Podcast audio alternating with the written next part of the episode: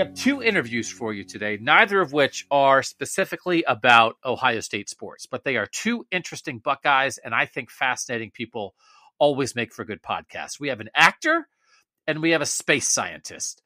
The first interview you're going to hear is with Otis Winston, who is a former Ohio State basketball player, a former Ohio State high jumper, and he is now an actor and he is in the movie Plane, which is out right now in theaters starring Gerard Butler. If you have seen the movie, Otis is the guy in charge of the prisoner who brings him on the plane. If you have not seen the movie, when you go see it, Otis is the guy in charge of the prisoner who brings him on the plane. So this is a movie with not a huge cast, and Otis Winston, who lives in the Columbus area, who is a two sport athlete at Ohio State and has been doing this acting thing well over a decade plus now. He's in the new Shazam sequel that's coming out in a couple weeks. He was in the Venom sequel that came out a couple years ago. He was in a miniseries called Mike uh, on streaming about Mike Tyson. And this plane movie is a big deal for him. So we talked about acting. How do you get to be an actor? He doesn't live in California, doesn't live in Hollywood. He makes his acting career out of Central Ohio. How do you go from an Ohio State athlete to a professional actor who's now on the big screen? I'm fascinated. I think it's a great conversation. I know you're going to like it. Listen to Otis Winston. Second part of this podcast, equally as fascinating in a completely different way. It's James Bullock. He is a space scientist. He is someone who uh, was involved with the Webb telescope, which is how James and I hooked up. He's also an Ohio State grad, and he is a Buckeye Talk listener. And so the Webb telescope had some pictures of the universe that came out a couple months ago, and I was like, "Holy moly!" Nathan and I were talking about it. I was like, "Look at these pictures!" And James got in contact and was like, "Oh yeah, no, I listened to Buckeye Talk, and I uh, had something to do with that." He um, was part of a committee that was charged with sort of like figuring out what they wanted to do with the information from the James Webb Telescope. He was the chair of the James Webb Space Telescope Users Committee. And so James is just like you. He loves Ohio State sports, except he's not just like you because he studies the universe all the time. He's not just like me.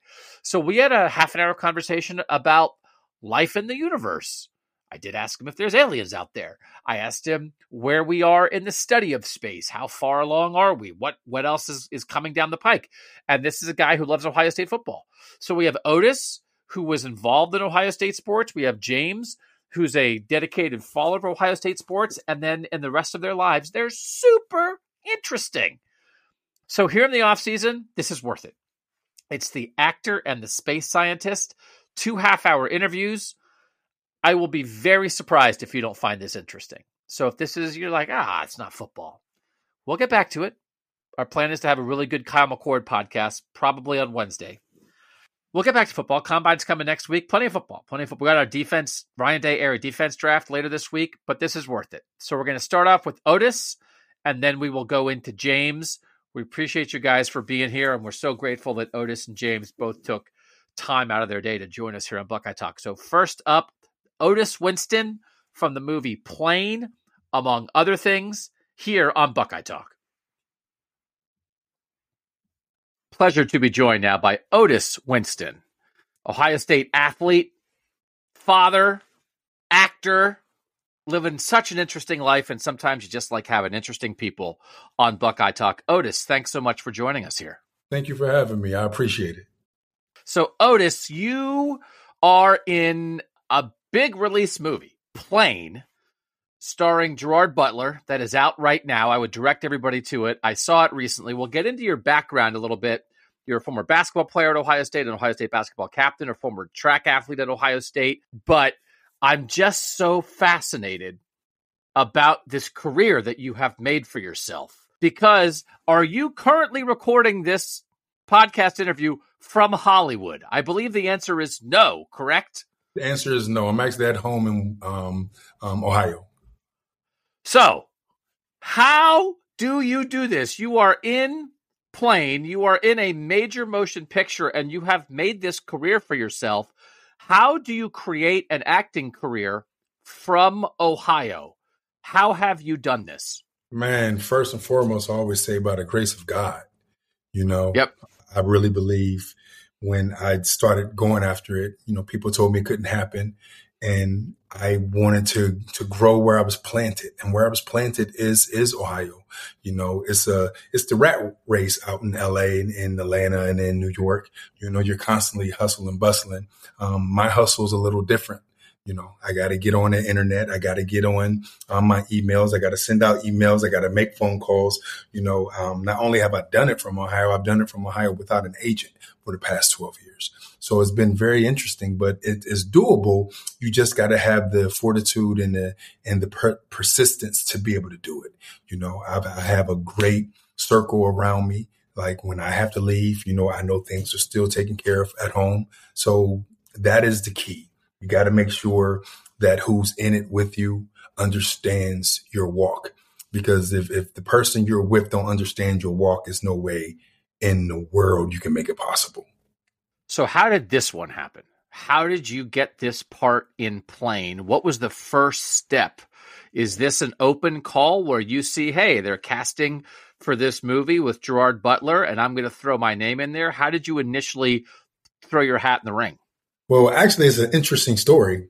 And and the first thing is this is my second film with Gerard. I did Greenland with him, so this is our Okay. second film together. Um, but how do I how I got playing is I booked Venom two. When I did Venom two, Let There Be Carnage, there was a guy on set. His name is Jim Churchman. Um, Jim Churchman um, is a stunt coordinator, and my um, um, mentor, um, big brother by the name of Casey Hoddenfield, he called me. He said, "Hey, there's this role um, that I would love for you to um, audition for for Venom." And he told Jim about it, and Jim was like, "Okay, here we go. A friend wanted his friend to do this part. We don't know if he's going to be any good or not." And when I did it and ended up filming, they really, really liked me. Um, This is Okay. the second film with Tom Hardy and with Venom. So Jim really, really, really liked me. And when I got done with my scene there, Jim asked me, he was like, yo, um, do you need to go home right now? He was like, do you, would, would you mind staying around and then just being around set and meeting some more of the guys? I was like, absolutely. So I did that. And then I came home. Jim texts me um, a few months later. He's like, hey, I got this part I would love for you to read. I said, absolutely. And I read for it. I booked it. And that's how I got it. One film led to another film. I always tell people work begets work, but you got to be good at what you do. And you got to be humble and you got to be nice to people. Let's say Yeah. I was butthole, Jim never would have talked to me. I wasn't a butthole. I was a good guy on set. I did my job and I did, I went above because somebody, one of his stunt guys ended up leaving and they didn't have someone to drive a car. And he says, Hey, would you mind driving this car for me? I said, Absolutely. He's like, You'll do it? I was like, Yeah. And that led to a friendship and that's how it happened. Wow. Okay. I need that advice. Be nice to people. I'm not so great at that. Be nice to people while you're good at your job and it creates other opportunities. So when you're performing a role, Otis, you then obviously you want to do the best you can for that role. You want to nail it. You want to be professional. You want to be a great actor. But you know that if I do well here, that's the best way to book my next gig is by coming through with the one I'm doing right now. the best way to book your next gig is by being present in the moment, being good at what you do. And like I said, I really believe for me, it's my personality. I'm, a, I'm an outgoing person. I'm, um, I try to speak to everybody. I speak to everybody from the cameraman to the wardrobe to makeup. I form relationships with people and people don't understand relationships is what makes this world goes round. So me forming relationships with all these different people is what has kept me working for 12 years. You know, um, I got good friends that are makeup artists. I got good friends that are um, wardrobe um, people. I got good friends that are DPs. So that's how it works. You have to form relationships and step out of your comfort zone. Okay. You've referenced this, what the, the work you've done. You're an actor. You also are, have this stunt ability, Mhm. right? What does that do for you? Because having seen Plane, there there's some physical things that are happening there. Did you do the things that happened in plane? Were you doing those stunts, or was someone else doing those That was- stunts? was you get me. th- you get that- thrown around a little bit. I don't want to give the movie away. You Yeah. get thrown around a little bit there. I got thrown around a lot of bit. it was actually me. So the way I market myself is if I don't do my own stunts, then they have to hire another guy to come and do my stunts for me.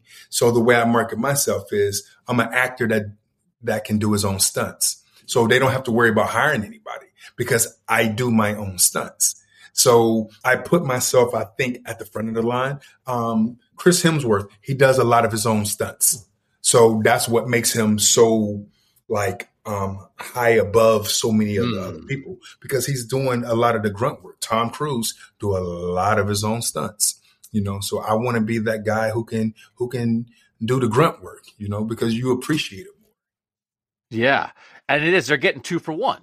Yeah, They're getting bang for the buck out of you because you're able to do both things. absolutely. And that idea that makes sense to me. How did you come to that? Were you first? Did you first in your career see yourself as an actor and then realize, hey, I can do the stunts as well, or did you start off as a stuntman who then said, hey, by the way, I can act? How did it? How did it work for you?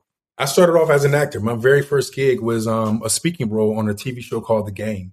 Um, a good friend of mine um, by the name of Robi Reed casted me for that. And my next role was a movie called Oz the Great and Powerful.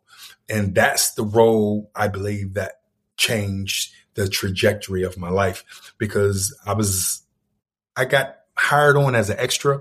Um, we were the, the Winkies, you know, the tall OEO guys. And, and to me, all tall guys, because I have rhythm, I know how to do certain things. I thought everybody knew how to march. So we had to learn how to march. And a lot of these guys didn't know how to march. So um, one day I stayed late and I was helping the other extras learn how to march. Um, what people fail to realize is I was spending more money to be in this movie than what I was making. As an Oh, extra, wow. I was only making like $106 a day. So I was spending more money as an extra than, than what I was making. But that day where I stayed late and I helped all the guys learn how to march, um, a guy by the name of Casey Hoddenfield saw me and he asked me what I was doing. I was like, "Yo, um, we have our big scene tomorrow. I want to make sure we know what we're doing." He was, uh, he was like, "Where's the choreographer?" I said, "She left early." He said, "So you took it upon yourself to stay here and help?" I said, "Absolutely." And one thing led to another. He said, hmm, I had no idea who he was.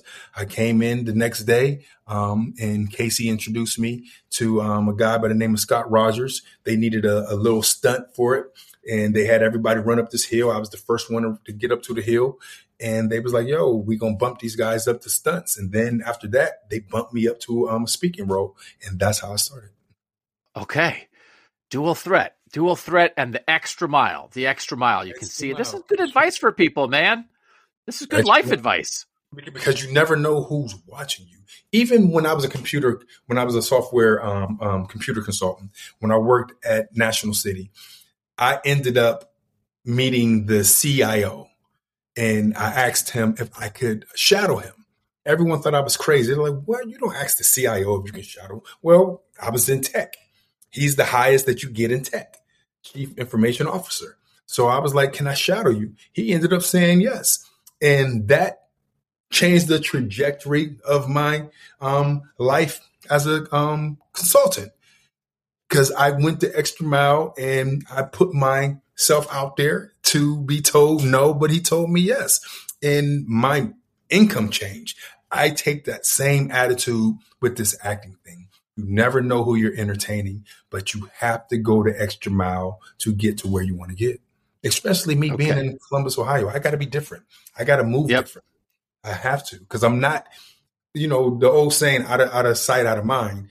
I don't want anyone to ever think that I'm, I'm out of out of mind. I want them to always think of me. So I got to make sure I'm presenting myself available to people. Man, okay. So where was Plane filmed? Where did you we go for that? in Puerto Rico for seven weeks. Wow. So Yeah. how long were you there yourself as part of that? Seven weeks. I was in Puerto. You were Rico. there for seven weeks. Yeah. Wow. Okay.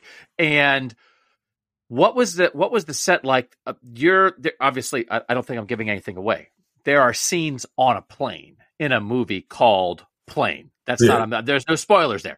So No. there's there's there's some very action packed scenes on this plane. What was that plane set like? Was it like? Was it just basically the inside of a real plane that then you guys then filmed in, or what was it like filming that those scenes? what they did was they actually put the set was a plane and it was on hydraulics. So the plane actually did all the tilting and all the vibrating that you will see in the movie. That was actually going on. So us screaming and, and acting like we're about to die, it felt very much real because the plane was going through turbulence. They had the hydraulics. It was an amazing set, man. Our set designers were amazing on this film.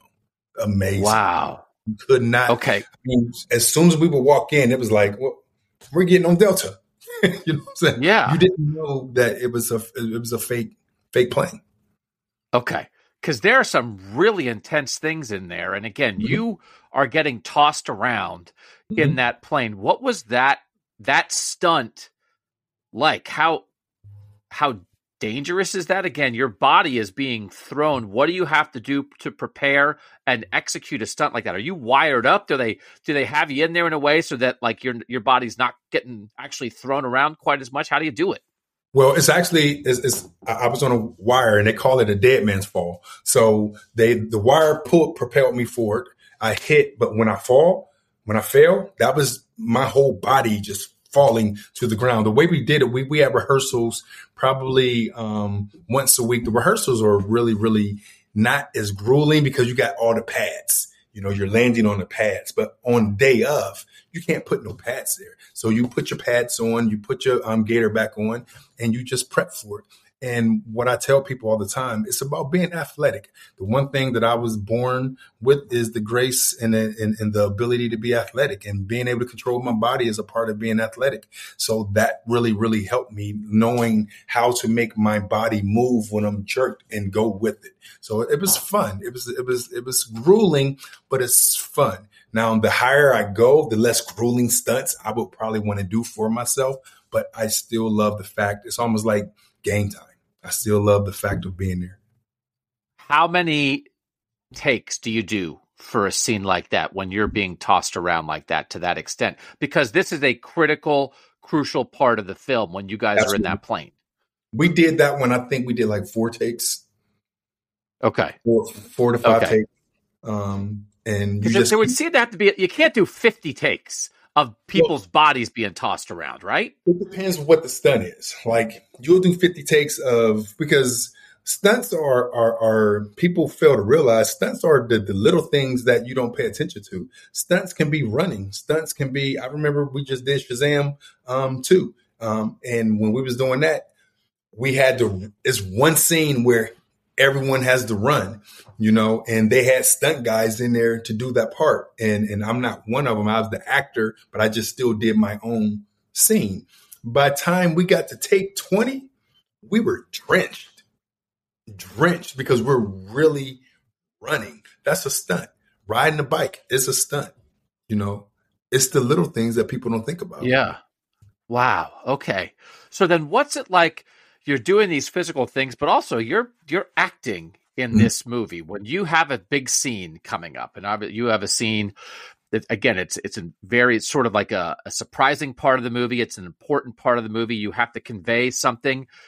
What do you like before those scenes? Are you are you do you have butterflies in your stomach? Are you do you do you like are you a method actor do you you know get into your character and not talk to anybody or are you like kind of joking around right before they say action and then you drop into the scene what's your process for when you're getting ready to act It's same as it was when I was um, an athlete. You know, once I figured out that acting and athletics go hand in hand for me, that changed my life. So I'm very much, um, I'm calm. You know, I'm not nervous. I'm, I'm, I'm, I'm excited because it's almost like it's game day. It's game day. So when they say action, I'm, I'm pumping myself up because it's game day. So I'm learning how to be athletic. I'm not just an actor. I'm an athletic af- actor. I'm an athlete. So I have to be athletic no matter what I'm doing. How I say my words, how I walk, how I move, how I prepare, how I get into character. It's all um, together. It's, it's, it all makes sense, and it comes together from the years of being an actor. I mean, Tom Cruise was an athlete. Um, Jamie Foxx, an athlete. Denzel Washington, an athlete. Tom Hanks is athletic. So it's all those things that I had to learn to put together and just just um, go by. So then, when you make a movie like this, hmm? when when did you see Plane? How did you see it, and what's that moment like? And I would imagine, right? Are there scenes where okay, I know what I did, but I don't know hundred percent what the editing process is, how they're going to piece it together. How curious are you about what the final film is going to be? And then where did you watch it? And what's that moment like when you see your face on the big screen? It really depends. I remember before Plane, um, every time we would go to one of my movies, I would be nervous um, because I didn't know if it made it. My, I remember I did Independence Day Resurgence, and I had a, that was my very first speaking role in a movie I signed the contract and everything, and my line didn't make it. You could see me. You see a lot of me in different areas, but that line didn't make it. And it's and it's like it's part of the process, you know. I tell people um, I don't do it for the stage. I do it because I love it. But you still keep going because you know eventually it will make it. This movie, Plane, was the first one where I didn't have to worry about it. Um, actually, I take it back. Mike Mike was the first one because I did the ADR, and Plane was the second one because I made the trailer. Once I saw that I was in the trailer, I knew. Oh. I so I'm like, oh shoot, I'm I'm the very first face you see on the trailer, and that was kind of dope, you know, to, to understand that. And and and so it it can be nerve wracking for actors just starting out because nothing is solidified especially when you're a day player. See, on plane, I wasn't a day player. Day player is usually the guys who can come in for a day and film and fly right back out. I was there for seven weeks, so I knew my stuff made it. I just didn't know how much of it they would have in there. Okay. They had, they okay. Had all of it. They had all of it. They had. I mean, again, this is a big chunk. There's probably there's probably I don't know 15 speaking parts in the whole movie. It's a little bit of a contained movie because mm. it's people on a plane and then they don't interact with a million different people. And you're one of those people. Like I mean, this is not this is not hey, there's 95 characters in here and Otis is 79th on the list of credits. This is a pretty contained script with a specific set of people that are doing a specific thing and you are one of those specific people was this when you booked this role and now having filmed this role, how do you think this fits into your career? What do you think this might open up for what's next in your career? I think it opens up everything, kind of like what um, Gerard said to me, uh, as, the, as we call him Jerry, as Jerry said to me at the um, movie premiere. That's what I forgot to tell you. I saw it in New York the night of the, the movie premiere. What? So I went to New York for the movie premiere. That's what the first time I saw it. Oh, oh. Um, but it was it was big. So I was this is my first film where I was top ten on the call list on the call sheet. So when you see the credits, my name is in the top ten. So yep. that's always big. You know, that's always huge when you're thinking about that. So it fits because I think kind of like what someone said, it shows me opposite of Jerry. My main scenes are with him and yep. I'm showing that I can hold my own with a great actor like that. So that makes other casting directors and directors look like, well, well, he's used to working with people like this. Even in in Venom, my scenes were opposite Tom Hardy. So all my scenes are opposite like great actors. And Mike, my scene was op- opposite Trevante. Um, so it's amazing the way God is orchestrating everything for me. You know, he's put me where I need to be, but I believe Plane is going to launch me. Um, these last four things that I've done have been amazing from Mike to um, SWAT to Plane and now Shazam 2. Those, those four things are very, very good, good shows you know so it, it, puts me in a place where hopefully i get the the the principal principal role next um one two on the call sheet and that recurring role on the TV show. Man, so that would be because I was going to say, like, you do. I mean, you can clearly act, but you also do have this physicality, this athleticism that you're talking about, right?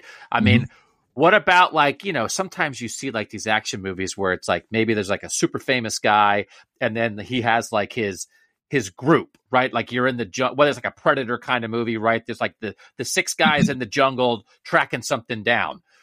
Couldn't like that aren't you right there like you're in the crew, like you're it's like they there's six guys on this mission, right? And maybe the number one guy is like a super famous actor, but then there's the rest of the crew, then Otis is in the crew.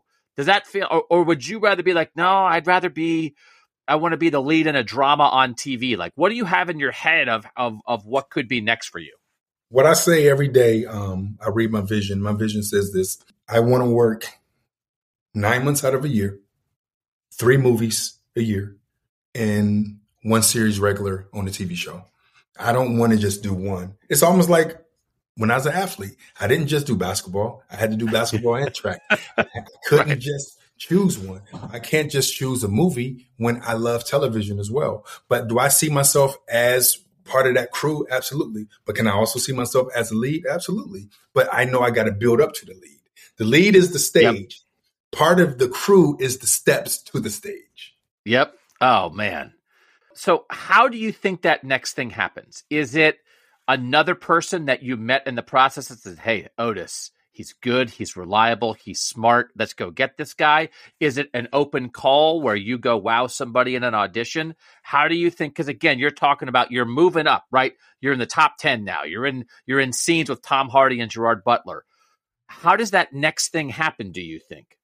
Um, it's being I think it's it's it's it's in God's hands know, do, do I do I think it can happen by audition? Just like I just got done doing a movie called Red One with um, um, Dwayne Rock Johnson, Chris Evans, J.K. Simmons, Lucy Liu.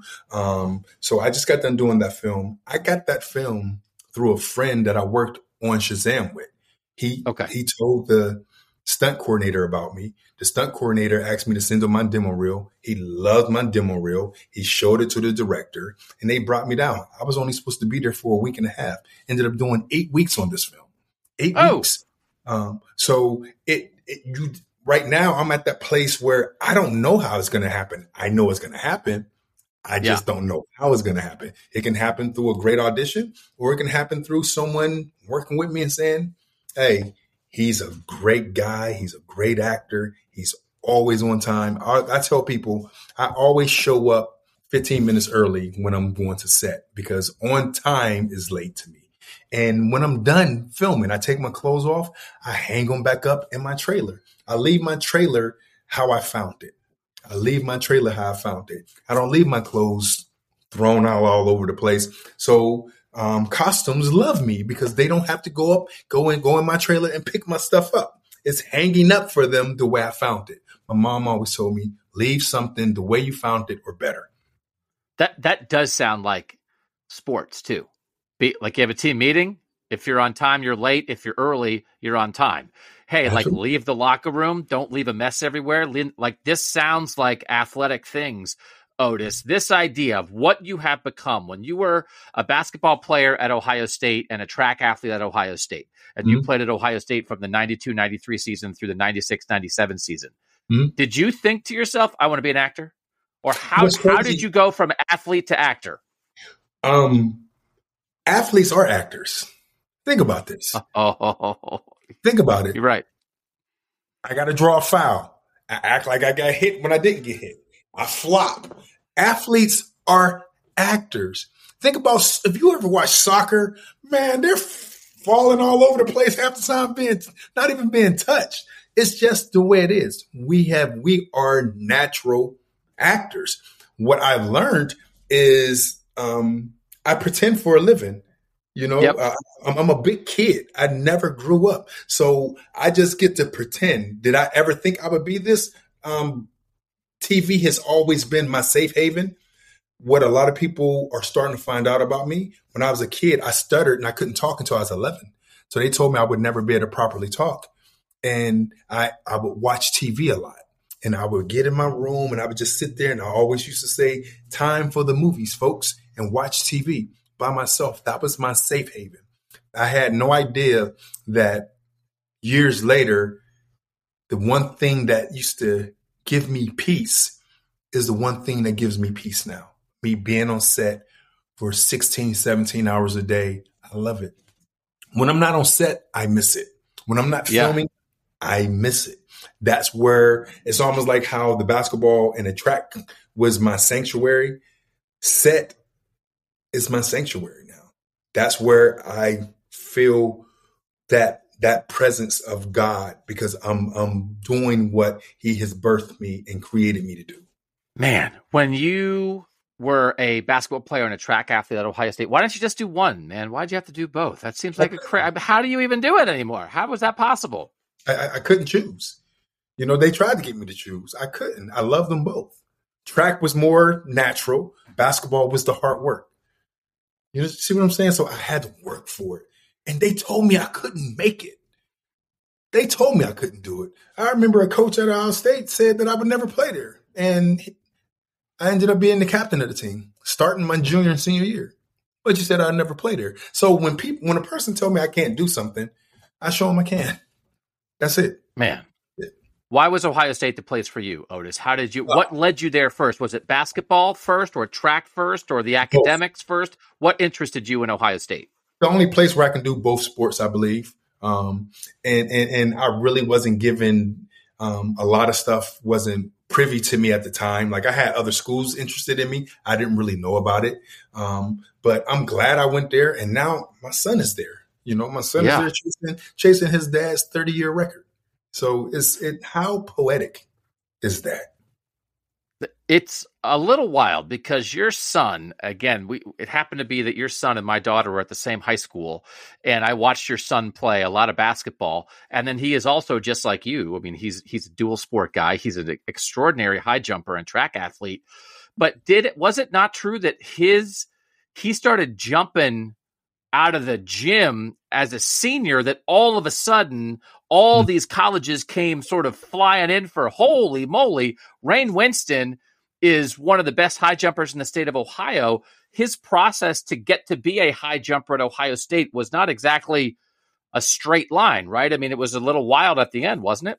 It was. It was. It was crazy because Rain now he's been jumping a full year, you know. Um, but no one thought, no one thought that he was going to do that. Once he cleared six ten point seven five, you went from having Otterbein and Cincinnati, which are great schools, looking at him. Um, his first visit was at Otterbein. After Otterbein, Okay. he went to Cincinnati. After Cincinnati, then he went to Ohio State.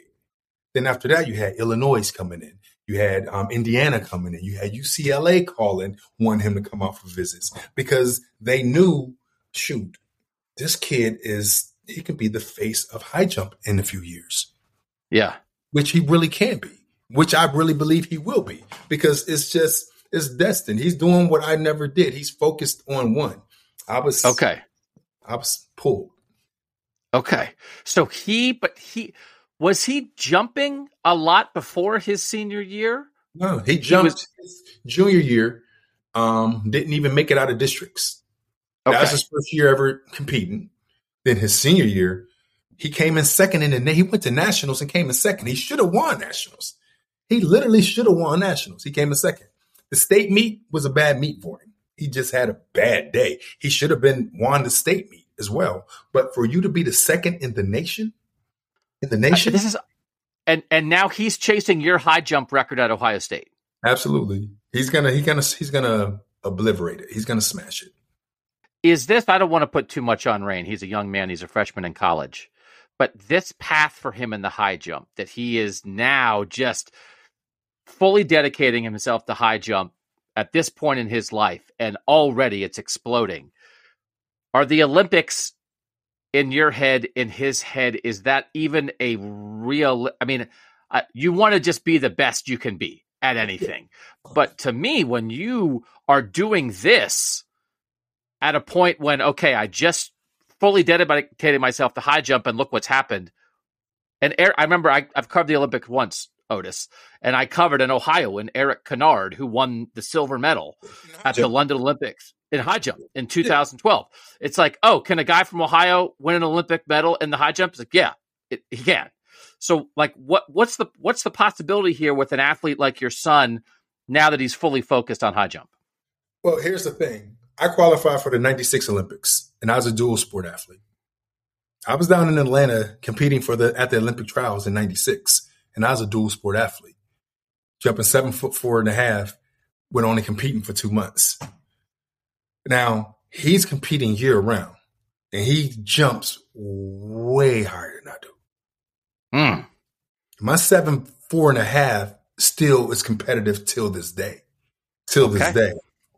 He jumps higher than me. And Okay. he's fully vested year round. If I would have been year round learning the stuff that he's learning, all I'm saying is buckle up because I think people are about to be, be in for something very, very special. Very special. Because this kid is a special breed. He can he can just jump. He can just jump. And he's an amazing young man. A yeah, amazing young man. He's just as classy as it gets. I mean, he, Yeah. he's, he he he he makes me sit back and just smile. My, my kids make me sit back and just shake my head and smile. Like, man, those are some dope kids. I'll tell you what, man, we got to watch the Winstons. We got to keep our eye on the Winstons here. We got Rain jumping at Ohio State. We got Otis making things happen in Hollywood. I can see the smile on your face, man. This is you don't, and and you can tell from talking with you, you're not the kind of person who takes anything for granted and is appreciative of what you got going on every day in your life, professionally and personally. But man, kind of a good time for Otis Winston right now, isn't it? It is. It's, it's been a long 12 years, you know. People keep saying, oh man, you just came out of nowhere. No, I've been doing this for 12 years. I put in my 10,000 hours. This just didn't happen. Jamie Foxx told me a long time ago, he's never seen someone not make it who didn't quit. I just didn't quit and I won't quit. I've never quit anything. This is what happens when you're you're one chip away. There used to be a meme going around where it was two guys in the mine. One guy was walking back with his um, pitchfork over his shoulder, and the other one was attacking with his eyes big. He had all this energy going, and it was diamonds right there. The gold mine was right there. And sometimes you're just one chip away, and people tend to quit when they're one chip away. I refuse to be that person. I'm going to get everything that I feel that God said I'm supposed to have. That means if I got to keep punching, I'm going to punch until I can't punch no more. Go see him in Plane. Get ready to see him in the next Shazam movie. Get ready to see him more after that. More movies, more TV stuff ahead for Otis Winston. Otis, I, I just love talking to interesting people who are doing things that most of us aren't doing.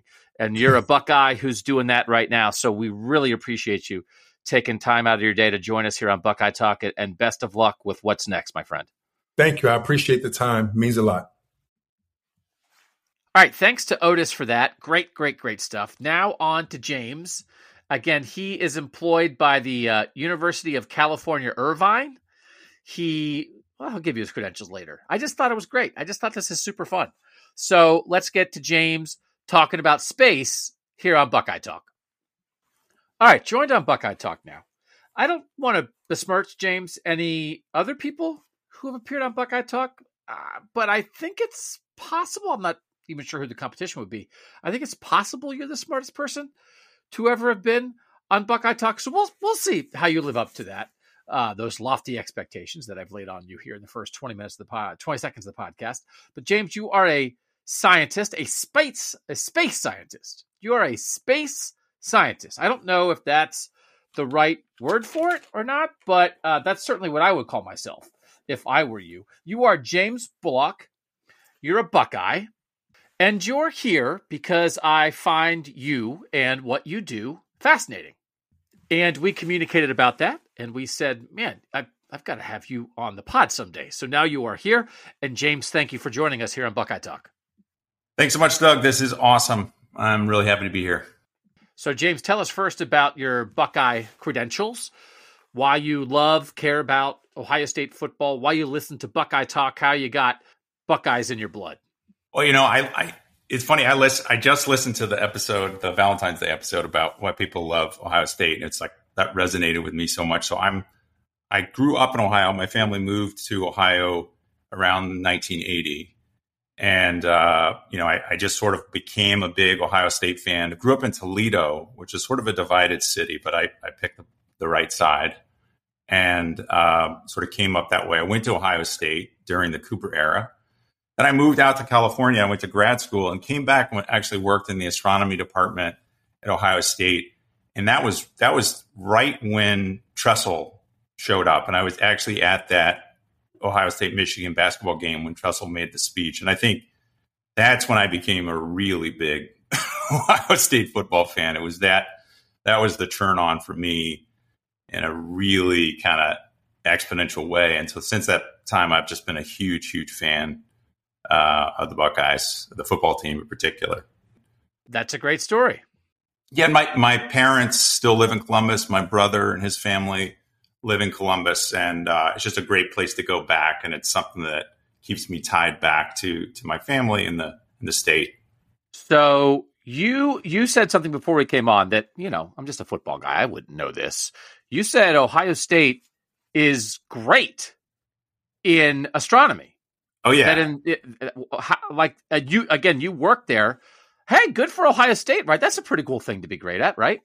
Yeah, I mean, Ohio State's, I think, world class in, in astronomy, a really amazing department, a bunch of great people, great students, great faculty, all that stuff. Um, uh, does a lot of great work. And you know, I was saying before that if you were do, going to do some kind of contest about which university had the best joint astronomy and football program, I think Ohio State wins that by a mile. Okay. Wow, pretty good. That's a pretty good thing. I like that joint. I don't know that we would be qualified here at Buckeye Talk to do the football astronomy rankings, but you never know. Sometimes you get into the off season, you're looking for content, so we may have to do that. Um, James, so tell us where you are now and what you are doing now, and then we will get into your expertise. But you are a professor. Tell us where you are and, and what you teach. So I am at the University of California, Irvine. So that's the place that Michael Drake was the chancellor here before he went to Ohio State to be the president. Um, I'm a professor of physics and astronomy, and I'm also the dean of the School of Physical Sciences. Uh, and so my research is in how galaxies form, um, how we go from the Big Bang very early on in the universe to sort of figure out how everything exists around us today. Okay, so you and I, I think we started talking about the wasn't it photos from the Hubble telescope, like another round of like awesome stuff, and I was like, oh, look at yeah. this! Everybody was yeah. freaking out, and you were like, well, you know, I kind of know about this kind of stuff. Yeah, um, yeah. Like so, so you know, we have this big. NASA has launched recently launched this new telescope that's actually the successor of Hubble, called the James Webb Space Telescope, and that was launched on Christmas Day. Um, and that that has kind of revolutionized everything. And so I am the I'm the former chair of the user committee for that telescope. So I know a fair amount about it. I'm still on the user committee, but I don't have to chair it anymore.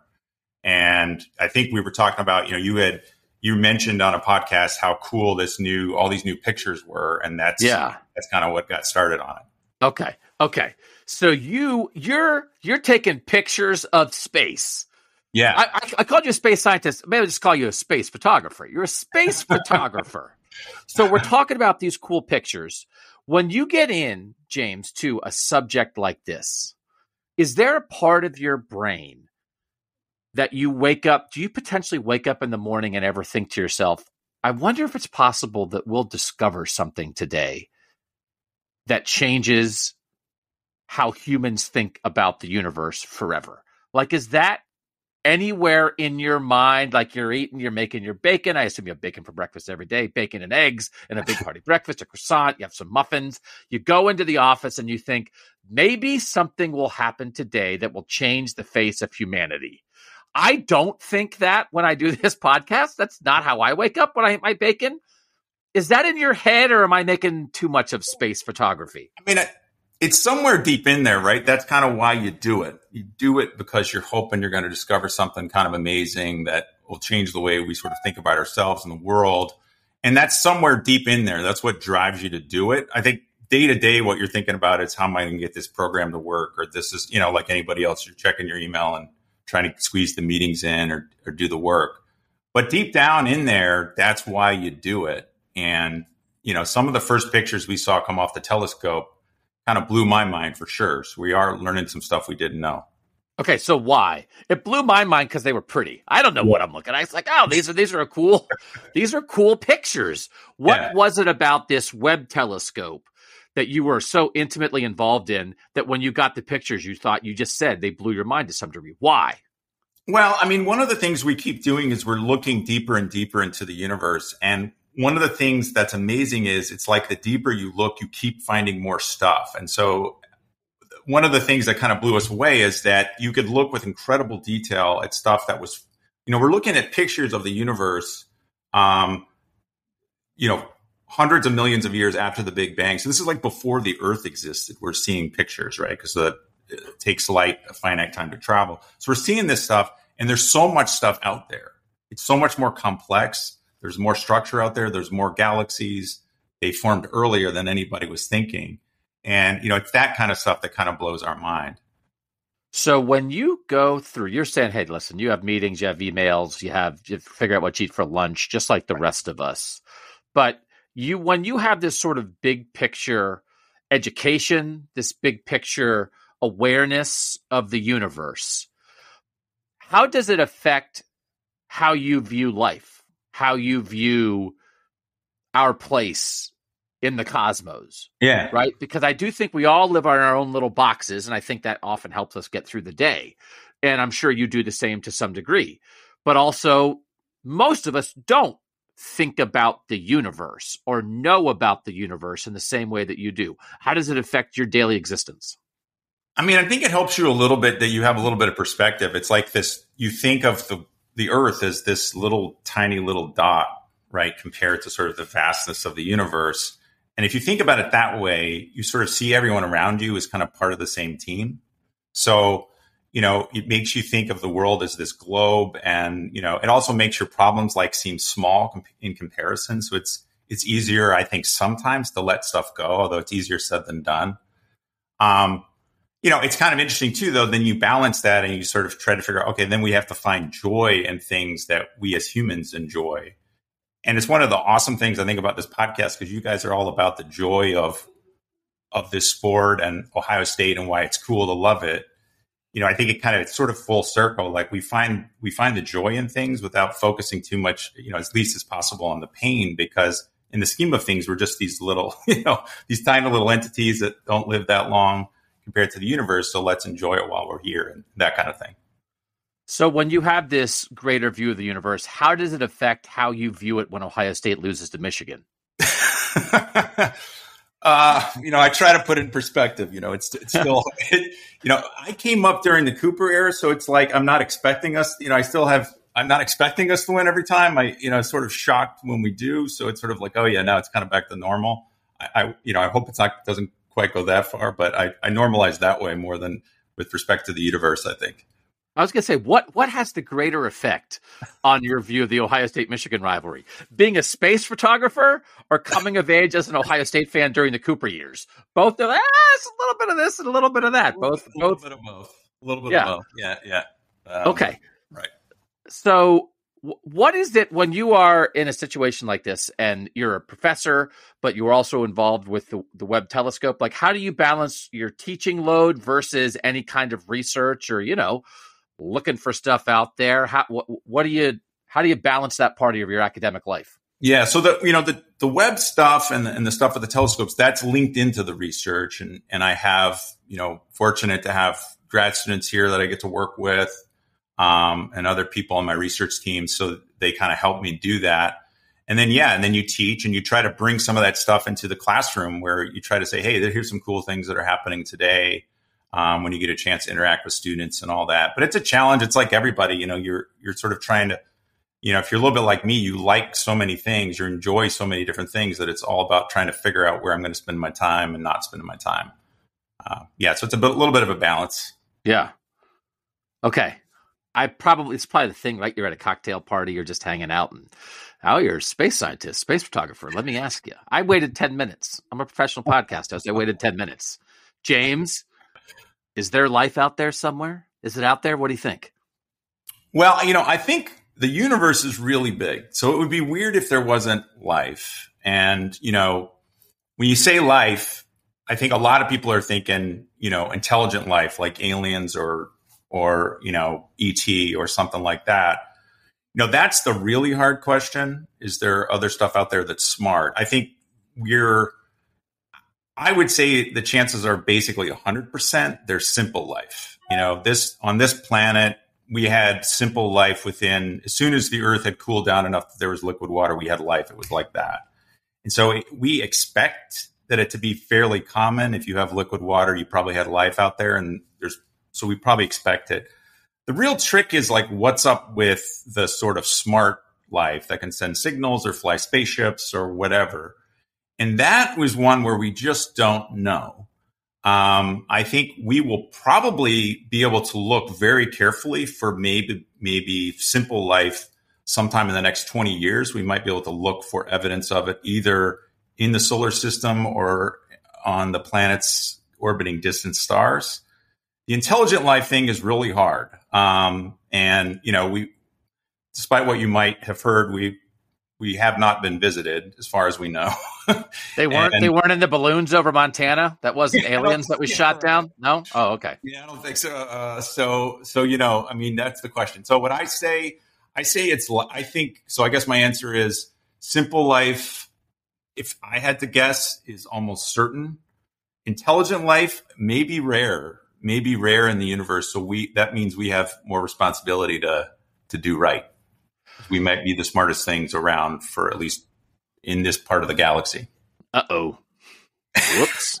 yeah. uh, okay. Hey, everybody. So first of all, you know, there was like the part of like, hey, we're we're just a little dot of something much bigger. Let that influence your life. But also now you've given us the burden of we're the smartest we've got. Yeah. We got to take care of the whole universe. We're the smartest ones. We're spending our time on a podcast. So, so, so, so, James, the, the thing that I am I am fascinated by this because we do it we all do it in our own lives. We do it on this podcast every meeting that we're in and we talk about how we cover ohio state football and should we do more videos? Should we do more podcasts? Should we write more stories? Should we write longer stories or shorter stories? Should we do more text it's just about priorities. We all have a finite amount of time. We all have a finite amount of resources. It's about priorities the priorities of the human race of americans of the us government should we be prioritizing space exploration, space study, whatever you want to say, whether it's looking at stuff or shooting stuff out there, sending people out there? Should we do more than we do? Because there's a part of me that thinks, okay, step one, feed everybody, right? Step two, shoot stuff into space. And if I was in charge of stuff, that might be the two things that I would spend money on. What do you think about our efforts in space exploration right now? I mean, that's a that's a deep question. That's an important question. I guess the way I think about it is, you know, on one hand, you might think, what are you doing spending money and time and energy shooting stuff into space when there are all these problems here on Earth and suffering that we're trying to, you know, fix? And I get that side of the argument. There's another piece of it that's I think very aspirational about the human race. Like we're we actually are a really smart species that can do amazing things. And things like the Webb telescope are, is like sort of the pinnacle of what you can do. And that telescope launched after a couple years that were pretty hard on a lot of people. And yet it gave us something to kind of rally around and say, wow, we can still do amazing things. And this is incredible that we were able to do this. Um, and I think what that does, that's aspirational. You know, a lot of time I hear from kids all the time, you know, see that they're inspired to like go into science or learn new stuff. And whether or not they become astronomers or space scientists or whatever, maybe they're engaged a little bit more, they learn a bit, a bit more, and then maybe they go off and cure cancer in 20 years just because they were inspired to learn. So I think this this thing of what is it we're doing? You know, what are we even trying? You know, learning about the universe is an amazing thing we can do as a species. And we have some, I think, responsibility to do that because we're good at it. And it's awesome. We learn awesome stuff and it gives us deep perspective, philosophical depth, all that kind of stuff. So it's a great thing that we can do. And then there's this aspirational piece of it. And finally, you know, we have to invent new things to do this kind of stuff. And a lot, you know, as you probably know, you know, a lot of the computer revolution we saw uh, came about because of the the Apollo program. You know, why did we go to the moon? You know, I don't know because it's there and it's hard and everything Kennedy said. We did it, but in the process, we built microchips that then powered you know a whole revolution in technology and all kinds of other stuff. So there's a lot of you know. So I think it's important that we do it. I think we should continue to try to do bigger and bolder things. Uh, for all of those reasons, while of course not forgetting that we got to we've got to feed people and, and take care of people here on the planet.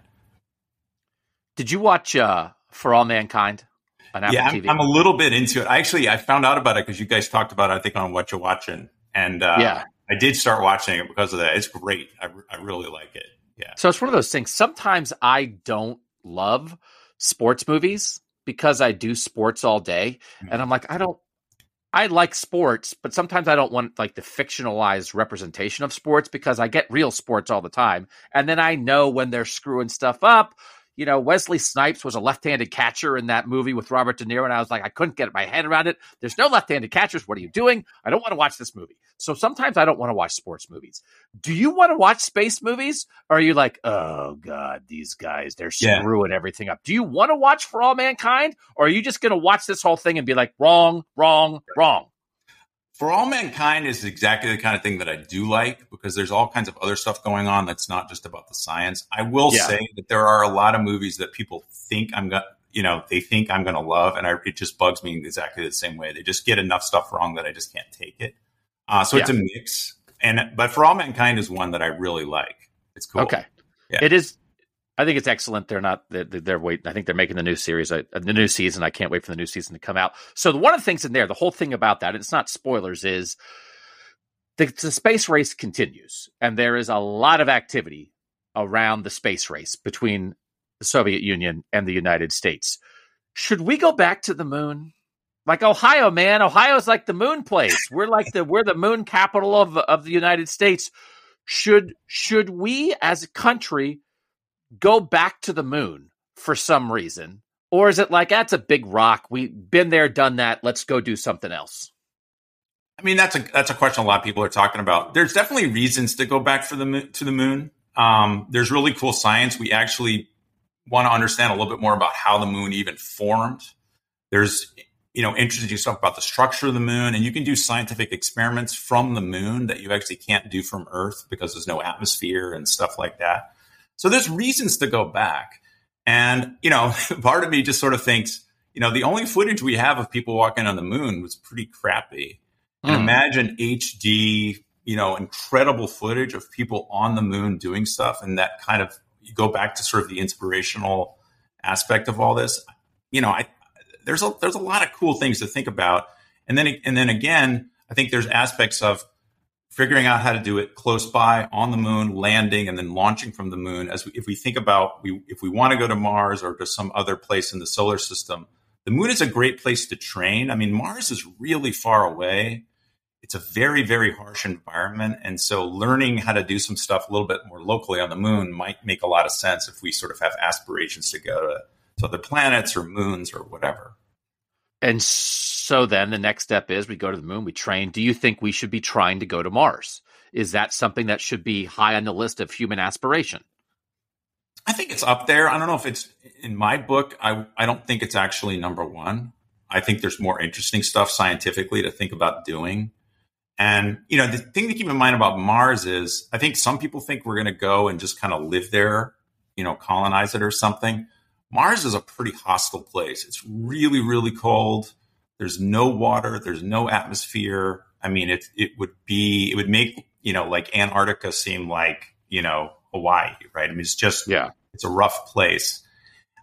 So I, I think of it more of sort of scientific questions, and I think that there's interesting sort of moons like Europa where we know there's water could be very interesting. Just look, you know, you asked me about life, right? That's the thing everybody's interested in we want to learn about life, we could do a little bit on Mars, but there's sort of other places in the solar system that personally I think might be more interesting to go to. Although, you know, some of my friends who, who care about Mars won't, won't like me saying that. Is there any, I don't want to say dispute or rivalry in the scientific community, but, but two sides of things. Are there go there people and look at stuff people? Yeah. Because a telescope That's not a go there thing, but man, we're getting awesome pictures and you can really learn things versus, well, I don't know. Why do we got to send a guy there to go to Yeah. Mars to stand there? Who cares? We can see, put the money into looking. Is that a, is that a debate? there's definitely a debate there and there's you know we have rovers on mars and we've mapped that planet quite well and so there are people who if they're if they're interested in just sort of pure science there are so many things you can do robotically that you don't need a person for. So there's that whole aspect. But you know i understand also sort of the romance and aspiration of sending people places because that's just a different level you know? And um, so I'm a little bit on sort of both sides of them, but you definitely hear a lot of scientists who think, let's just look and figure out and do things robotically because you don't really need people there to do the discovering. Um, you know, I'm of mixed. I, I sort of, a, I, I have kind of a, I, I sort of feel like we should maybe do a little bit of both. Yeah. You know, I'm anti-robot, but if I send a robot in a rocket to go to Mars, that seems maybe like a good use of a robot. I just don't want a robot serving me my coffee. Yeah. Yeah. I'm with you. Oh, good. Yeah. No, uh, this whole ChatGPT thing, they're going to have robots writing stories and hosting podcasts. It's like, no, I'm not. I will fight. There will never be, I vow this, a robot will never host Buckeye Talk. James, you're talking about the leap, right? The Hubble telescope and then the Webb telescope is the next evolution past that. Yeah. Could you, how would you put into words how, where we are versus where we can get? with these telescopes and our ability to see deep into space to find out more about the universe by looking. Are we pretty far advanced there? Or are you like, oh my gosh, wait and wait until 50 years from now, you won't even believe it. Yeah, I mean, it's kind of cool because it's a little bit of both, right? Because if you compare to the first telescopes to what Hubble did, it was like, you know, going, it's like, you know, f- from black and white to color, right? And we, Webb is like another big jump. So it's still amazing where we are, but it, we're not at the end of the road. So there's sort of plans right now. The next big mission is called the Habitable Worlds Observatory. And we hope that that will be launched, you know, sometime in the next decades. Um, and it, it is really a life machine. So it's being built to effectively look for signatures of life on other planets in a way that even Webb can't do. And so, you know, that's sort of on the horizon. So we're going to learn a lot from Webb over the next, you know, X years. And then there will probably be another major leap in discovery after that. Wow. So we'll shoot that that next thing, the habitable thing, we're going to shoot that up there too, and then it'll look around. Yeah, that's the plan. I mean, it's not built yet. So the idea now is it's going to take years to build and plan and create that technology that, that doesn't exist yet. But there are aspirations and planning for it right now. So that's going to happen. But in the, but in the meantime, we're going to keep learning new stuff with, from Webb. It's going to be up there. And every year we're going to learn new stuff from it for the next, you know, I'd say 20 years. I, I am here to be the dumb guy because the thing that I have learned is that sometimes you just throw yourself on the mercy of people that you're interviewing and your dumb question hopefully can elicit information that people are too afraid to ask. And I'm not, I'm I'm done trying to prove that I'm smart. Everybody knows the deal. So I'm going to ask a dumb guy question. You have this Webb telescope. How do you get the information? Oh, Can, can- like do you guys just log on and look at stuff or there reports sent Mhm. back? Can, who has access to it? How do you get it? Yeah, that's a great question. That's not a dumb question. So, um, you know, the you know, first of all, the, the data is collected on the telescope and then it's effectively beamed down with radio signals to the Earth, which is a complicated process, and that stuff is stored. The the observations are collected and managed at a place called Space Telescope Science Institute in Baltimore. And the data are public in principle. So in principle, any American once the data well the data aren't public immediately but they eventually become public and then any anybody actually can go and download it and look at it. But the the the astronomers who basically propose to look at xyz in the sky they get access to that data first. So they get the first crack at it to write the first paper um, to get their name on that scientific discovery. But eventually all the data become public. And that's why all the pictures that are there you, you know, if you just Google like James Webb Telescope pictures or images, all that stuff's free. NASA gives it to everybody free, and you can download and look at them and do whatever you want to with them. It's those process pictures you know, in principle, those are made from the data, but those are the best way to access it. So if anybody, you know, listening or if you want to look at it, just go to Google and type James Webb Space Telescope images and you can get anything that's been done so far will be will be up there and, and you can start looking at it. Huh. Hey, so how come it's not called the James Bullock telescope instead of James Webb? Come on, man. You're involved. Get your name on the thing, right? Why? Yeah, it didn't work for me. I'll try next time. You know. Next time. Yeah. Doug, you can um, one yeah, it's like, hey, I mean, listen, man, I was on Buckeye Talk. We named the next telescope after me? Deal. I was on Buckeye Talk, so what are we doing here? so, why did you get into this? Are you just, I mean, are you one of these? You're a kid looking up at the stars and say, I want to do this. How did you decide to do this with your life? Yeah, pretty much. I mean, I've always kind of liked this stuff, and I remember I really like Carl Sagan Cosmos when I was a kid. Really liked that. I remember one time my dad brought home a telescope from some guy that he knew at work and I looked up and was kind of mesmerized. So I remember there are these like things I remember as a kid. But I remember being like a senior in high school and reading, you know, Scientific American and just thinking, because I always figured, well, maybe I'll just be an engineer. You know, I was pretty good at math, but I never really thought this was even a job or how do you even do this? And at some point, yeah. I just, you know, I want to just go all in and try to do this. And that's what I did. I ended up being good enough at it that I could stay in it and make a living doing it. So it's it's awesome. Wow.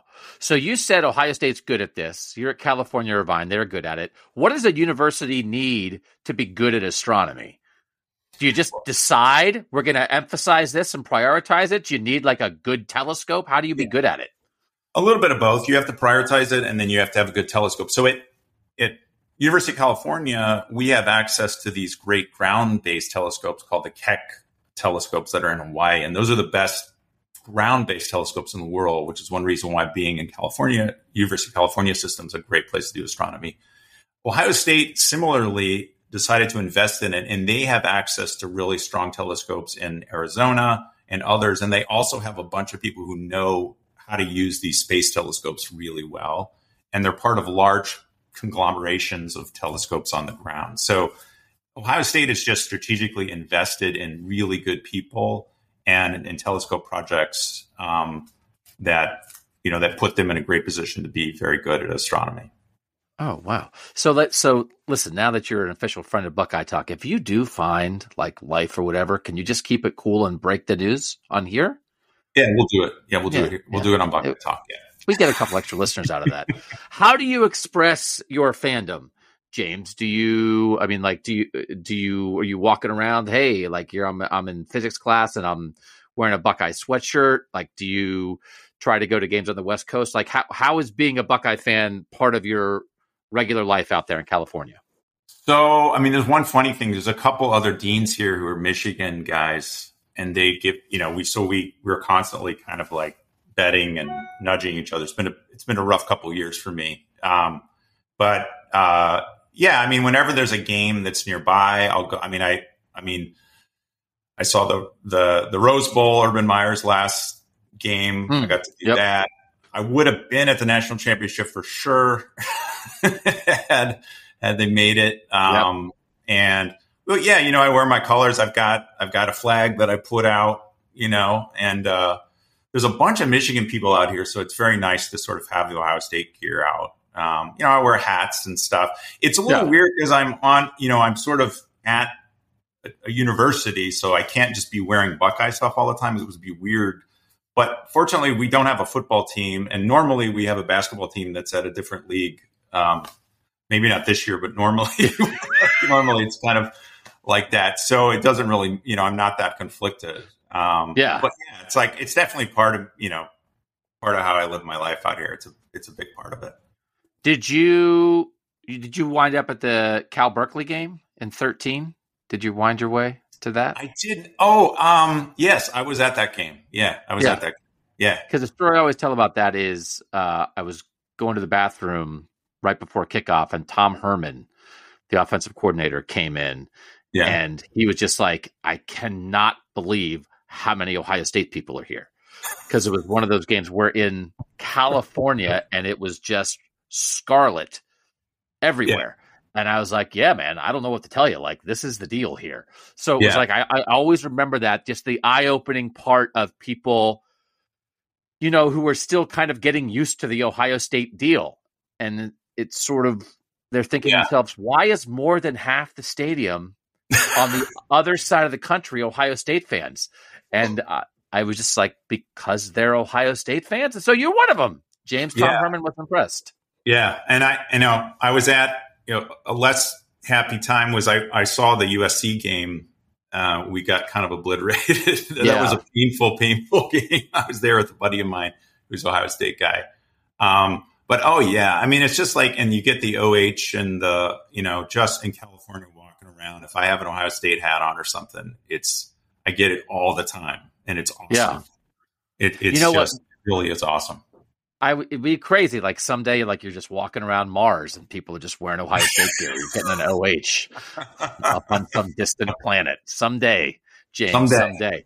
So, like, my instinct is to make like uh space time with James like a monthly segment on Buckeye Talk because I could just do this all day. So I, I don't. I am fascinated by it. I remain fascinated by it. It's a little there there was a time when I was like very jacked up like about SpaceX and that kind of thing and like the mm-hmm. privatization of it and I understand it. And then it's like oh the guy who's shooting rockets into space is the guy who's screwing Twitter up right now. So like that makes me less but it's like I wish I mean I do think there are absolutely like there are ways right for for private Yeah. citizens with with money to literally burn like go burn it in space. Like I don't know like figure great great. But I also think we we should have governmental priorities you know we we we don't do everything right. We don't take care of everybody as much as we should. That should be the priority. We got people here on earth we got to take care of.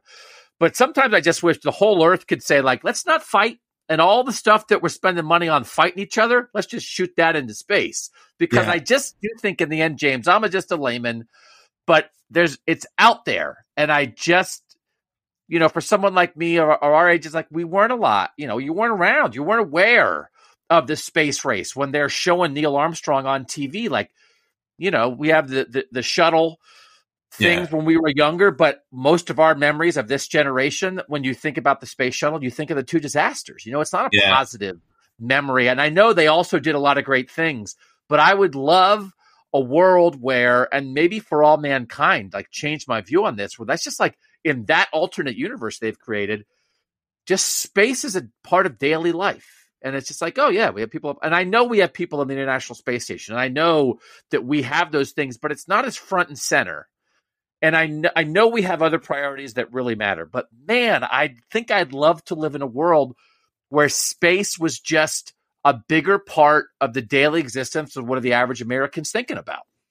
Yeah. I mean, it would be cool. And I, you know, I think your point about like people not fighting, because if, if we did focus on stuff out there that we all could sort of, sort of see and orient towards, you know, there, it might be a better place down here. Right. And when you talk about life, like if we did find life somewhere, if we were getting signals or interacting, you got to hope that would also unite us. Right. Because it's like, Hey, that's, that's the aliens. Like we're actually here Yeah. we've got all this stuff in common and you know why are we fighting each other kind of thing i mean that's kind of that's kind of naive maybe but that there's a little bit of that i think that's true Yeah. And I just think we should all keep this in mind during the, the Kyle McCord, Devin Brown quarterback battle in spring football is that we all just are little specks and we're all in this together. And right. it's about what unites us, not what divides us. yeah Uh, James Bullock.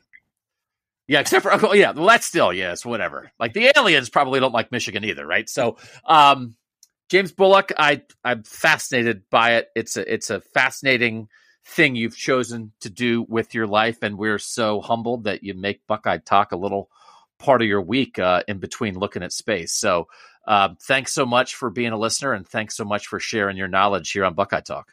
absolutely doug my pleasure love what you guys do it's just awesome And thanks to James for that. So that will do it for this edition of Buckeye Talk. We'll get back to sports when we get back uh, on this podcast tomorrow. But for now, thanks as always to you guys for listening. Make sure you're reading our sport. We don't write about space, we don't write about acting. We just talk about it every now and then. You can read our stuff at cleveland.com slash OSU. Make sure you're subscribed to Buckeye Talk and the College Football Survivor Show twice a week. Shahan Jeharaja and I, our first episode this week, we talked about the proposed changes to college football around some clock issues. Do they maybe want to try to shorten these games? Are the games too long? He and I talked about that and then talked about some other things maybe we would change about games. Uh, some penalties. I have a proposal about naming stuff. I have like crazy ideas. So uh, that's the the uh, Survivor show that's out so far this week. Sort of talk about changes that we would maybe make to Saturday game days. For now, for James and Otis, so grateful for their time. Grateful to you guys for listening. I'm Doug Lesmerises, and that was Buckeye Talk.